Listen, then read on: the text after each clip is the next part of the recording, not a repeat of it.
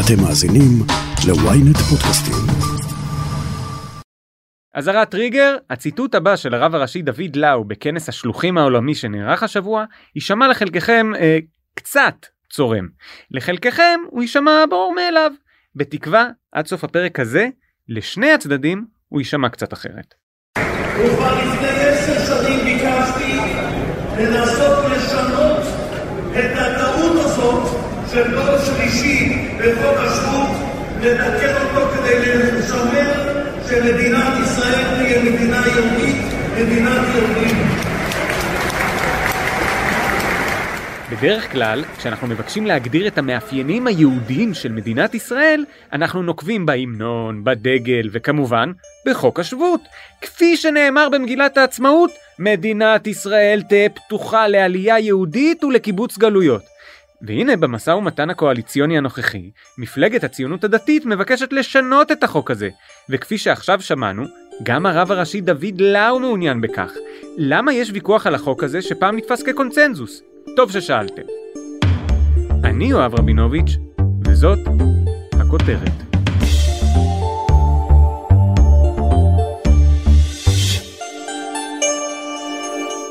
חוק השבות שמיד נרחיב עליו מאפשר לכל יהודי או יהודייה לעלות ארצה. לבן של יהודי, וגם לנכד של יהודי, וגם לבני זוג שלהם. למה? טוב, כולנו יודעים למה. כתשובה ניצחת לחוקי נירנברג הנאצים, שקבעו שאדם משתייך לגזע היהודי, אם הוא יהודי, בן של יהודי או נכד של יהודי. טוב, אז זה מיתוס שגם אני חשבתי שהוא נכון, אני חייב להגיד. הייתי בטוח, כאילו, לומר, זה לימדו אותי בבית ספר, אני הייתי גם מורה לאזרחות לפני לא מעט שנים, וגם אני לימדתי ככה, זה מיתוס ש... מה שנקרא it goes without saying, זה כתוב בוויקיפדיה באנגלית וזה מופיע בספרות וכל מה שאתה רוצה. זה דוקטור נתנאל פישר, ראש החוג למדיניות ציבורית במרכז האקדמי שערי מדע ומשפט, מומחה לעלייה והגירה לישראל. ותוך כדי שאני קורא את הדיונים אני כזה אומר לעצמי טוב עוד רגע אני אראה חוקי נירנברג חוקי נירנברג ואני לא רואה את זה כתוב בשום מקום. אז אמרתי טוב אז אולי בכנסת לא אמרו בוא נקרא את הדיונים בממשלה. אני הולך לדיונים בממשלה גם שם זה לא מופיע. ואז אני מבין שיש פה טעות רבתי, זה בכלל לא היה בדיונים של החוק.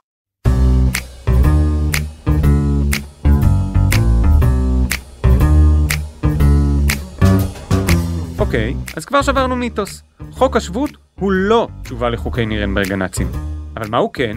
מה המקור לו? ואיזו תכלית הוא נועד להגשים? החוק נוצר בשנת 1950, כשנה וחצי אחרי הקמת המדינה, פחות או יותר.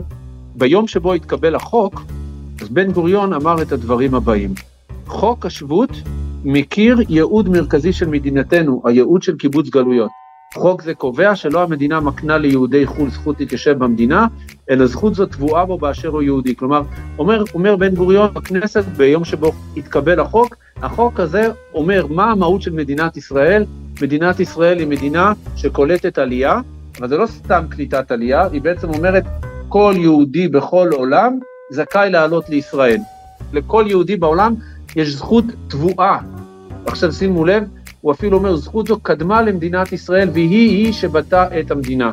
החוק הזה מבטא את הרעיון המהותי של הקשר בין יהודים לארץ ישראל. אז ב-1950 היה לנו חוק שבות שבכלל לא הגדיר מיהו יהודי, וגם לא קבע שנכד של יהודי יכול לעלות ארצה. שני הסעיפים האלה נכנסו רק ב-1970. מה השתנה ב-20 השנה האלו? באותם שנים, מי כבר רצה לבוא לישראל ב-1950? אז ההנחה הייתה, עזבו, זה באמת לא נושא כל כך חשוב להגדיר מיהו יהודי ומה הזכאות. כי מי שיבוא, זה הרוב המוחלט יהיה יהודים או אנשים עם דרגת זיקה קרובה ליהודים, ניתן להם להיכנס וזהו. יש לנו צרות יותר גדולות מאשר להגדיר מיהו יהודי. לדעתי גם ב-1970 מצבנו לא היה משהו, לא? גם ב-1970 מצבנו לא היה משהו, זה גם נכון, אבל מה שהשתנה, היו כמה פסקים של בית המשפט העליון שהתחיל להתערב בנושא של הגדרת יהודי. בפסיקה מאוד מפורסמת, פסיקת אה, מה שנקרא בג"ץ שליט, שבא בג"ץ ואמר, תקשיבו, לעניין איך אתה תירשם בתעודת זהות, גם אדם שהוא מצהיר על עצמו כיהודי, הוא יכול להירשם כיהודי בלאומיותו. באו הדתיים והמסורתיים, אמרו, לא יכול להיות, מה פתאום, זה לא נראה לנו הגיוני, צריך לשנות את החוק. החליטו לשנות את החוק, ואז ב-1970 משנים את חוק השבות ועושים איזושהי עסקת חבילה, פשרה או משהו בסגנון, וקובעים מוסיפים את מה שנקרא סעיפים 4א ו-4ב. כלומר, עד 1970 בכלל לא הגדרנו בחוק השבות מיהו יהודי, ואז ב-1970 כן הגדרנו. איך הגדרנו? ככה. סעיף 4ב אומר יהודי הוא מי שנולד לאם יהודייה, או שנתגייר והוא אינו בן דת אחרת. זה לגבי השאלה מיהו יהודי, אבל התוספת לחוק השבות שעומדת לדיון היום היא לגבי סעיף הנכד. והוא אגב לא מדבר רק על נכד, אלא מקנה את הזכות לעלות גם לילד ולנכד של יהודי, לבן זוג של יהודי ולבן זוג של ילד ושל נכד של יהודי. להוציא אדם שהיה יהודי והמיר את דתו מרצון.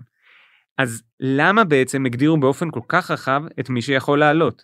בניגוד למה שקורה היום, שיש המון המון קרובי משפחה וצאצאים ונכדים ובני זוג וכולי שרוצים לבוא לישראל, ב-1970, איך אמר אה, אורי אבנרי, שהוא היה נקרא לזה בשמאל הקיצוני דאז, הוא אמר, היינו רוצים שהרבה קרובי משפחה ואנשים יבואו לישראל, אבל אנחנו לא רואים שהרבה בכלל יהודים עומדים בתור לעלות ארצה. זה לא סיטואציה שהמון אנשים מגיעים, רצו בכלל לעלות לישראל. אבל אמרו, אוקיי, מה נעשה עם בני המשפחה? הרעיון הראשוני היה להוריד את זה דור אחד למטה. יהודי זכאי לעלות ארצה עם בני משפחתו, וגם בן של יהודי זכאי לעלות ארצה עם בני משפחתו. כלומר, לענייננו, מה שקוראים נכדים, נכדים יוכלו לעלות עם ההורים. אבל אז היה דיון בוועדת חוקה, חוק ומשפט. והתחילו להגיד, לא, מה נעשה עם נכד שהוא ממש מרגיש יהודי? אז אמרו, אוקיי, אתם יודעים מה, נכד שהוא ממש מרגיש יהודי, למה הוא כבר יבוא? בטח הוא יבוא לארץ, הוא יתגייר וזה, יאללה, בוא ניתן לו. אז אמרו, רגע, ומה עם אשתו? אמרו, טוב, ניתן גם לאשתו. אז שאלו אותם, רגע, אז אם אתה נותן לנכד של יהודי ולאשתו של הנכד של היהודי, רגע, מה יהיה עם הילדים? הרי הם באים זוג הורים, באים גם הילדים, הנינים, מה שנקרא. לא הייתה תשובה על העניין הזה. ולמה לא הייתה תשובה? כי באותם שנים הם בכלל לא העלו בדעתם את המציאות שאנחנו מכירים היום, של אלפים ועשרות אלפים של נכדים שבאים עם כל המשפחה שלהם.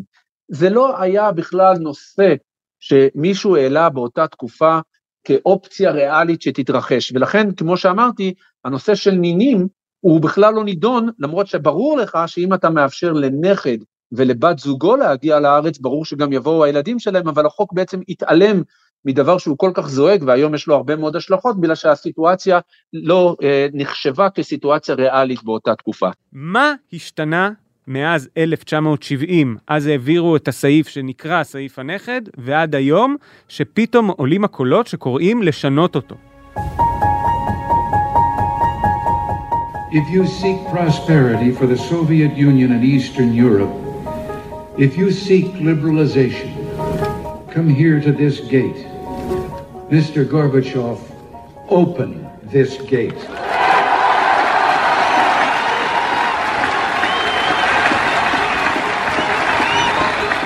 1989-90 מסך הברזל נופל ומגיעה לכאן עלייה המונית גדולה מאוד מברית המועצות. עלייה מבורכת, עלייה טובה, עלייה שיש לה תרומה אדירה למדינת ישראל בכל היבט שהוא. ויהודי ברית המועצות הם כבר היו נתונים במשך 50 שנה בערך, תחת רדיפות אנטישמיות קשות מאוד, בסיטואציה שבה היה מאוד מאוד קשה לשמור חיים יהודיים, הקהילות היהודיות פורקו, החינוך היהודי לא היה קיים, הזהות היהודית הייתה דבר שהשלטון נלחם נגדו, אם היית עם שם משפחה יהודי, היו רודפים אותך, לא היו מקבלים אותך לאוניברסיטה, לא היו מקבלים אותך לעבודה. בקיצור, השלטון עשה כל מאמץ כדי לעקור את הזהות ואת הזיקה ואת הקהילה ואת המשפחה היהודית. זאת הייתה ממש שואה רוחנית יזומה על ידי השלטון האנטי-דתי, האנטי-יהודי והאנטי-ציוני. הדבר הזה גרם לכך שהיו הרבה מאוד משפחות מעורבות בברית המועצות. ולכן עם תחילת העלייה התחילו להגיע לארץ משפחות מעורבות. אבל צריך להבין איך עבדה העלייה. כשהתחילה העלייה בשנת 1990, 90 ומשהו אחוז מה, מהעולים היו יהודים. עוד שנה הגיעו עוד אחוז לא יהודים. כלומר, הלא יהודים בדרך כלל הגיעו בשלבים היותר מאוחרים. וככל שעבר הזמן, אחוז הלא יהודים התחיל לעלות מבחינת מספר העולים שהגיעו ארצה. לפי נתוני הלשכה המרכזית לסטטיסטיקה, שיעור העולים היהודים לפי ההלכה מכלל העולים מברית המועצות לשעבר הלך וירד בין השנים 1990 עד 2020. מ-93% בשנת 1990 ל-28% ב-2020. אז שים לב שבאמת בתחילת שנות ה-90, 90 ומשהו אחוז היו יהודים. ומי היו הלא היהודים שבאו בתחילת שנות ה-90? הם בעיקר היו בני משפחה קרובים, שזה אומר יהודי בא עם, עם, עם בת הזוג שלו והילדים שלו. בהתחלה באו בני המשפחה הקרובים, ולאט לאט רוב יהודי ברית המועצות עזבו אותה. היו למעלה משתי מיליון יהודים בברית המועצות רבתי, לפני נפילת מסך הברזל, היום יש כמה מאות אלפים בודדים, יש, על המספרים יש מחלוקת, אבל הרוב המוחלט של היהודים עזב, בעיקר לישראל וגם אבל לארצות הברית ולגרמניה. לאט לאט התחילו להגיע הרבה מאוד לא יהודים, ואז התחילו להישמע קולות, אנחנו לא רוצים לא יהודים פה בישראל. וזה בא מכל מיני מקומות. ואז התחילו להגיד, רגע, אנחנו רוצים לבטל את סעיף הנכד. וכשמדברים על סעיף הנכד, למעשה אנחנו לא מדברים על סעיף הנכד, אנחנו מדברים על סעיף 4א, שכולל את כל בני המשפחה של. הלא יהודים של היהודי. וכאן נשאלת השאלה והוויכוח הגדול, האם צריך לאפשר לכל בני המשפחה עד הדור השלישי, כולל בן או בת הזוג של הנכד לעלות לישראל, כמו שכתוב היום בחוק, או שצריך לצמצם את זה בצורה כזאת או אחרת.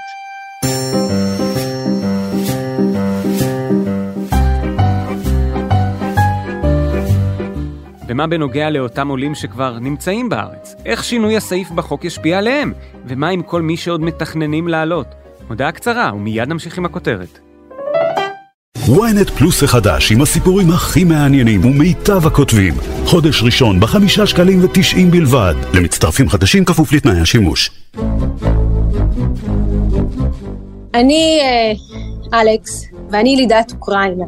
כשאני עליתי לארץ בשנת 91, זה היה אחרי אה, שהמדינה שבה גדלתי ונולדתי הייתה 70 שנה תחת דיכוי דתי אינטנסיבי.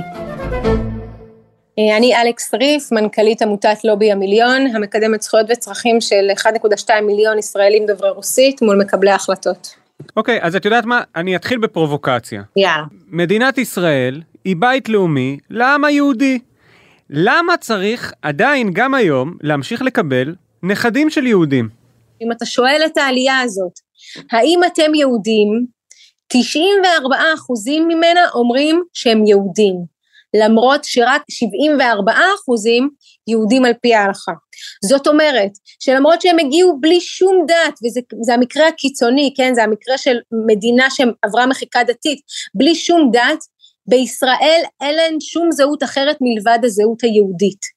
אבל את זה אומרים עולי ברית המועצות שנמצאים כבר בתוך הארץ. אני לא יודע אם הם היו אומרים, אם אומרים את זה גם uh, האנשים שעדיין לא עולים לארץ, לפני שהם עולים לארץ. זה אותם אנשים שמגיעים לכאן גם עכשיו. אנחנו רואים עכשיו 56 אלף uh, עולים שהגיעו לכאן מפברואר, מאוקראינה, רוסיה ובלארוס בעקבות המלחמה. זה אותם אנשים, מי אלה האנשים האלה? נכון, הם כבר 30 שנה גרים במדינה אה, אה, עצמאית, כן, לא בברית המועצות, אבל בסופו של דבר לא כולם חלק מקהילה יהודית, בדיוק בגלל העבר של אותה מדינה, העבר של הדיכוי היהודי, ולכן הם מגיעים לכאן, האם הם מגיעים לכאן כציונים? לאו דווקא, גם אנחנו לא הגענו כציונים למדינת ישראל, אבל האם זה ברור שמרגע שהם הגיעו והחליטו לעשות את ביתם למדינת ישראל, הם יהיו חלק מהעם היהודי. עכשיו השאלה האמיתית היא, זה שכאן יש פער אמיתי בין תחושה, ההגדרה העצמית של אותם יהודים, לבין איך שהמדינה או מוסדות הדת של המדינה רואים אותם. זה העוול הגדול, זאת הבעיה.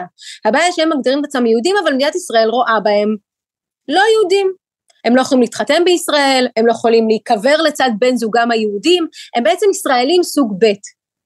וכאן הבעיה, הבעיה שמדינת ישראל לא הצליחה לפתוח את שערי היהדות בפני עליית ברית המועצות. אגב, גם הלא יהודית וגם היהודית, גם אלה שיהודים נחשבים יהודים סוג ב'. הפתרון הוא להבין ולפתוח את שערי הגיור בצורה מכילה, בצורה מכבדת, בצורה פתוחה, כי אנחנו רואים שלמרות שעברו 30 שנה, 45 אחוזים מאותם אנשים שאינם יהודים על פי ההלכה בגילאי 18 עד 45 עדיין מעוניינים בהליך גיור אורתודוקסי אם יעשו בו שינויים. איזה שינויים? באופן מפתיע לא לבטל את המצוות, אלא פשוט לעשות תהליך מכבד יותר, שמתעסק במתגייר ולא במשפחה שלו. אבל בכל זאת, את מתייחסת לזה כמשהו יחסית פשוט, אבל א', אנחנו יודעים שכבר 70 שנה לא הצלחנו לגמרי לפתוח את אה, נושא הגיור, כי יש פה איזשהו קונפליקט בין העובדה שיש פה סוגיה דתית, והדבר השני, הוא שגם אם את מצטטת את הנתון הזה של 44 אחוזים, בפועל זה המקסימום מתוך חצי מיליון עולים שאינם אה, יהודים לפי ההלכה, וזה המקסימום. כלומר, גם אם זה יתקן משהו, את החצי מיליון האלה, זה ייגע אולי ב-20 אחוז. יואב, אנחנו קודם כל עשינו סקר ששואל התכנות, מה הכוונה, האם יעניין אותך?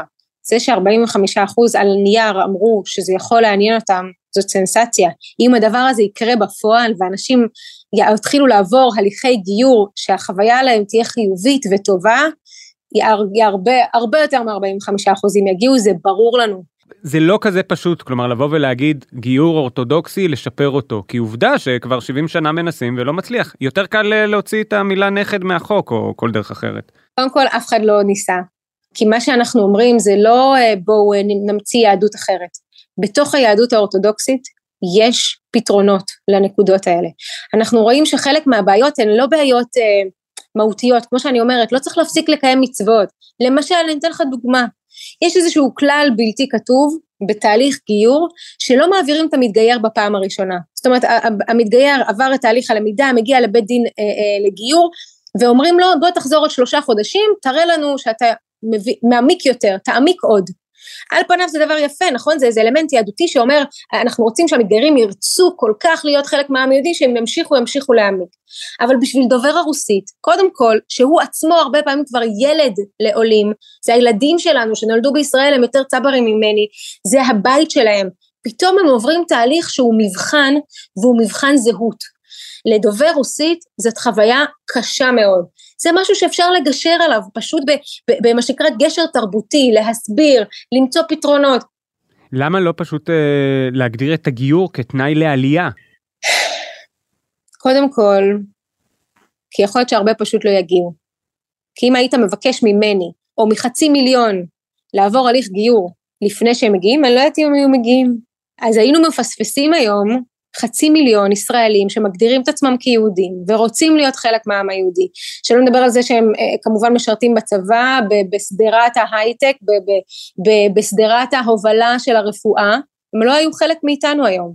זה, זה בני העם היהודי שסגרנו בפניהם את הדלת, שיכול להיות שבארץ המוצא עוד היה, אתה יודע, היום מגיעים אנשים שכן, נגיד, הם, הם נכדים של סבא יהודי, אבל הם חלק מהקהילה היהודית והם פעילים. אלכס זה בדיוק הוויכוח את הגדרת אותם כבני העם היהודי אבל עצם הוויכוח הוא האם אנחנו מגדירים יהודים כמי שזיקתו לעם היהודי היא סובייקטיבית הוא מרגיש את עצמו כחלק מהעם היהודי לבין ההגדרה כאילו אובייקטיבית שזה לפי ההלכה בן לאם יהודייה.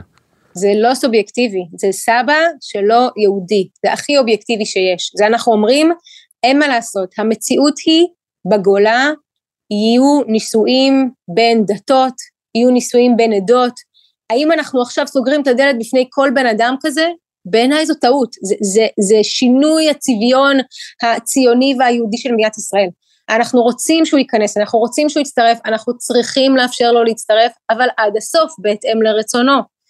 וזה מה שצריך לעשות, הרפורמה בגיור. כלומר הרפורמה בגיור היא התשובה ולא שינוי סעיף הנכד.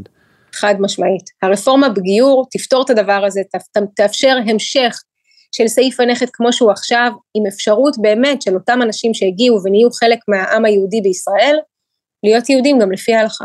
ואת חושבת ששינוי סעיף הנכד לא יפגע רק ביכולת להעלות את בעלי הזיקה ליהדות ממדינות ברית המועצות לשעבר ובכלל מהעולם לישראל, אלא גם יפגע בציבור גדול של עולים שכבר נמצאים פה בארץ? חד משמעית, אני חושבת שזה סטירת לחי עבורם. זאת אומרת, זה המסר שאנחנו מעבירים להם, לא רק שהם אזרחים סוג ב' כאן, אה, כי הם לא יכולים להתחתן או להיקבר ליד בני זוגם אם הם יהודים, אז אנחנו גם אומרים להם, בעצם הסעיף שבזכותו אתם כאן ישראלים לכל דבר, הוא טעות, פרצה, סתמנו אותה, ועכשיו בכלל לא מאוד ברור מה אתם עושים כאן ומה מקומכם בישראל. זו תחושה נוראית, זו תחושה קשה מאוד. אלכס ריף, מנכ"לית לובי המיליון, המון המון תודה לך. תודה רבה לך, יואב. בחזרה לדוקטור נתנאל פישר, אני אתן לך רגע נתון של מערך הגיור שמופיע במסמך של מרכז המחקר והמידע של הכנסת. 94% מכל דוברי הרוסית בישראל מגדירים את עצמם יהודים. זה אומר לפחות שגם אם יש חוסר הסכמה על ההגדרה מיהו יהודי מבחינה הלכתית או בכלל, לפחות מבחינה לאומית, תרבותית, הם מרגישים זיקה ליהדות וללאומיות הישראלית.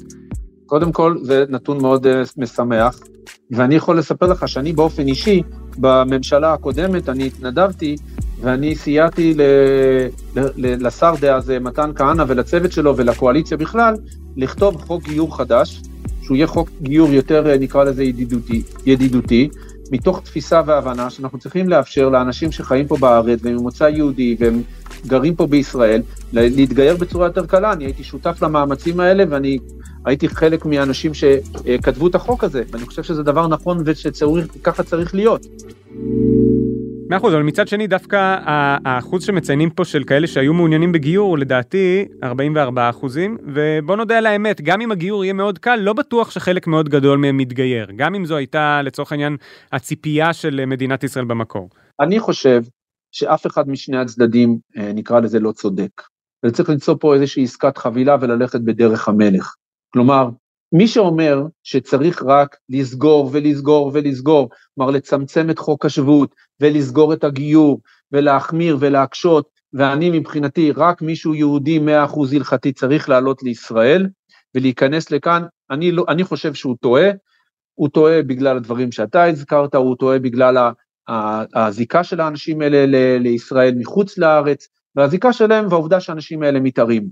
מהצד השני, אלה שחושבים שצריך רק לפתוח ולפתוח ולפתוח.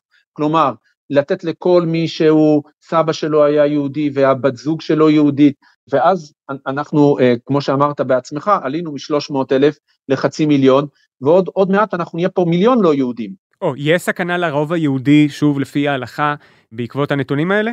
תראה, מה, מה זה סכנה? אנחנו לא נהיה אף פעם כמו ארצות הברית. כלומר, היהודים תמיד יהיו פה הרוב. אבל זה ברור שאם יהיה פה בארץ מיליון לא יהודים, אני מדבר לא יהודים שאינם ערבים, זה משנה פה את המרקם החברתי השברי, השביר והשברירי שלנו. לכן אני חושב שצריך לעשות איזושהי עסקת חבילה, שאומרת מצד אחד, מדינת ישראל תאפשר ליהודים ובני המשפחה הקרובים שלהם, שזה ילדים או נכדים שבאים עם ההורים, משהו כזה, תאפשר להם להיכנס. מצד שני, מי שכבר כאן ואותם בני משפחה קרובים שיגיעו, צריך לאפשר להם לעשות הכל כדי לאפשר להם את הגיור או דרכים אחרות להיטמע ולהתערב כאן. דוקטור נתנאל פישר, המון המון תודה לך, זה היה מאוד מעניין. תודה רבה לך, להתראות.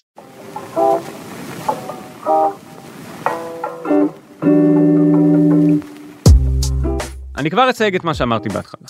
דעתי היא שאין שוויון. לעולים לארץ וצאצאיהם שאינם יהודים לפי ההלכה, המילים שאמר הרב דוד לאו על הצורך בשינוי סעיף הנכד בחוק השבות צורמים. יש פה אוכלוסייה גם בתוך ישראל שהרצון לשנות את הסעיף שעל בסיסו היא נכנסה לארץ פוגע בה, אישית. אבל לא כל הרציונלים בהם משתמשים היום, המתנגדים לשינוי חוק השבות, מחזיקים מים. למדנו מדוקטור נתנאל פישר שסעיף הנכד הוא לא התשובה לחוקי נירנברג. הוא לא נועד להגן על צאצאי היהודים הנרדפים בחו"ל, אלא בכלל, במקור, למנוע התבוללות.